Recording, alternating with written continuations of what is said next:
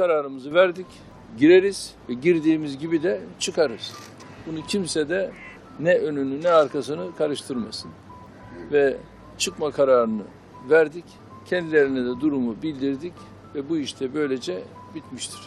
İstanbul Sözleşmesi yani kadına yönelik şiddet ve aile içi şiddetin önlenmesi ve bunlarla mücadeleye dair Avrupa Konseyi Sözleşmesi. Merhaba sevgili dinleyenler. Bugün sizlerle İstanbul Sözleşmesi hakkında konuşacağız. Öncelikle sizlere İstanbul Sözleşmesi'nin ne olduğundan, amaçlarından ve tarihçesinden bahsedeceğim. Sözleşme, Avrupa Konseyi tarafından desteklenen ve taraf devletleri hukuki olarak bağlayan, kadına karşı şiddeti bir insan hakkı ihlali ve ayrımcılık türü olarak tanımlayan, bağlayıcı nitelikte ilk uluslararası düzenlemedir. Peki neden adı İstanbul Sözleşmesi? Çünkü bu sözleşme 11 Mayıs 2011'de İstanbul'da imzaya açılmıştır. Türkiye sözleşmeyi imzalayan ilk ülkedir. İmzayı Türkiye adına zamanın Dışişleri Bakanı Ahmet Davutoğlu atar. Sonra Sonrasında meclise sunulur. AKP, CHP, MHP, BDP oy birliğiyle 246 kabul, 0 red ile 4 Mart 2012'de mecliste onaylanır ve 2014'te yürürlüğe girer. Türkiye'nin sözleşmeyi ilk imzalayan ülke olduğunun altını çizelim. Ama neden? 2012 yılında aynı hükümet vardı. Bu adamlar o zamanlar kadın haklarına önem mi veriyorlardı? E zaten sözleşmeden de geri çekilen aynı hükümet değil mi? İşte o iş öyle değil arkadaşlar.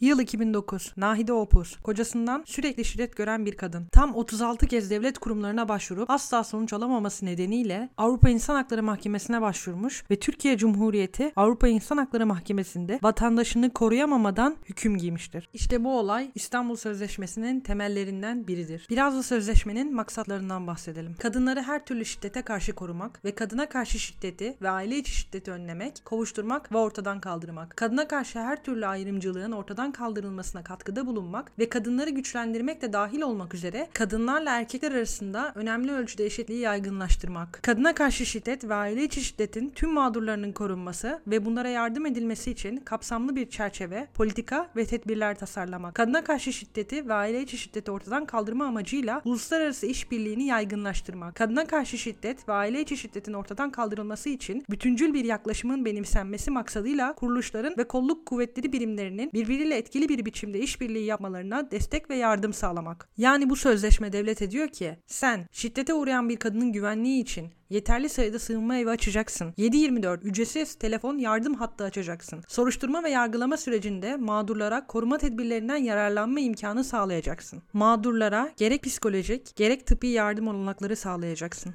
gelenek, töre, din, namus gerekçelerini bir şiddet eyleminin bahanesi, nedeni olarak kabul etmeyeceksin. Bu sebeplerden dolayı cezada indirime gitmeyeceksin. Eğitimde eşitlik konuları işleyecek, gelecek nesilleri bu konuda bilgilendireceksin. Gelelim Türkiye'nin neden bu sözleşmeden geri çekildiğine. Adamlar 30 sayfalık bir sözleşmede bir yere takılmışlar. Yani iki kelimeye, cinsel yönelim. Dördüncü madde. Taraflar bu sözleşme hükümlerinin özellikle de mağdurların haklarını korumaya yönelik tedbirlerin cinsiyet, toplumsal cinsiyet, ırk, renk, dil, din, siyasi veya başka tür görüş, ulusal veya sosyal köken, bir ulusal azınlıkla bağlantılı olma, mülk, doğum, cinsel yönelim, toplumsal cinsiyet kimliği, sağlık durumu, engellilik, medeni hal, göçmen veya mülteci statüsü veya başka bir statü gibi herhangi bir temele dayalı olarak ayrımcılık yapılmaksızın uygulanmasını temin edeceklerdir. İşte bu maddede geçen iki kelime cinsel yönelim, LGBT lobisinin işi ve ülkemizin değerlerine bir saldırıymış.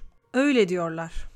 Cinsel yönelim kısmı o bireylerin varlığını onaylar diyorlar. O bireyler dedikleri de LGBT'li bireyler. Yani bu insanların korunmaya hakları yok. Var olmaya bile hakları yok. Çünkü ülkemizin değerlerine uymuyorlar. Acaba bu değerler hangi yazılı kaynakta bulunabilir? Türkiye Cumhuriyeti Anayasası'nda bunların hiçbiri yok. Yoksa bu değerler sadece bir güruhun değerleri mi? Karşı çıktıkları ikinci konu ise toplumsal cinsiyet eşitliği. Sözleşme erkek ya da kadın fark etmeksizin toplumsal cinsiyet rollerine karşı durulabilir diyor. Yani kadınlar okumaz, evde durur çocuklarına bakar, bulaşıkları yıkar değil. Kadınlar da okuyabilir, kadınlar da çalışabilir. Ya da erkekler çalışmak zorunda, evi geçindirmek zorunda değil. Aile maddi sorumluluğu herkesin üzerindedir. Ama aynı güruh diyor ki bu proje bir cinsiyetsizleştirme ve kadını erkekleştirme, erkeği kadınlaştırma amacı taşıyor. Yani çalışmanın veya evi toplamanın cinsiyeti varmış. Sözleşmenin üçüncü maddesinde aile kavramı içine birlikte yaşayan bireyler de dahildir. Yani bu sözleşme evli olmayan bireyleri de koruyor.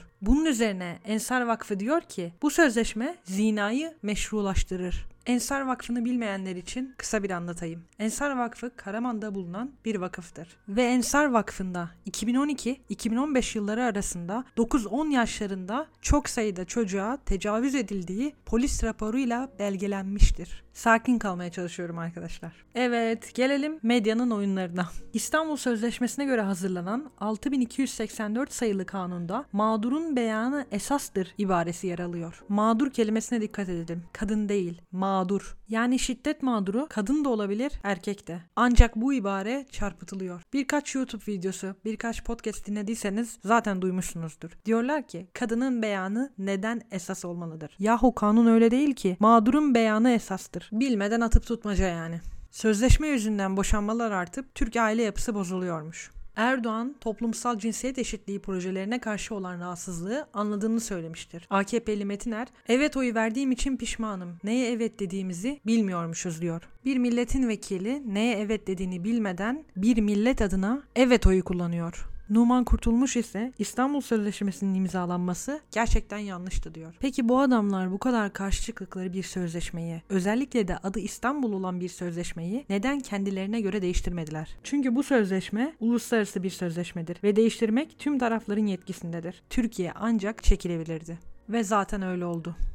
Türkiye 1 Temmuz 2021'de sözleşmeden çekildi. Vatandaşlarını korumak devletin yükümlülüklerinden biridir. Yani ben bir kadın olarak sokakta rahatça yürüyemiyorsam bunun suçlusu benim bir vatandaş olarak refahımı sağlayamayanlardır.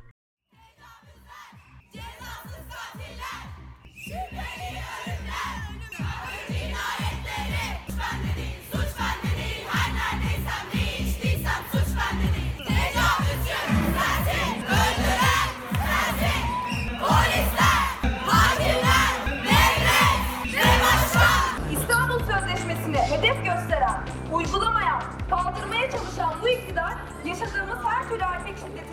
Sorumlusudur, faildir. İstanbul Sözleşmesi bizim yaşam güvencemizdir. Mücadele etmekten vazgeçmeyeceğiz. İstanbul Sözleşmesi yaşatır. Haklarımızı geri kazandığımız güzel günlerde görüşmek üzere. Kendinize iyi bakın.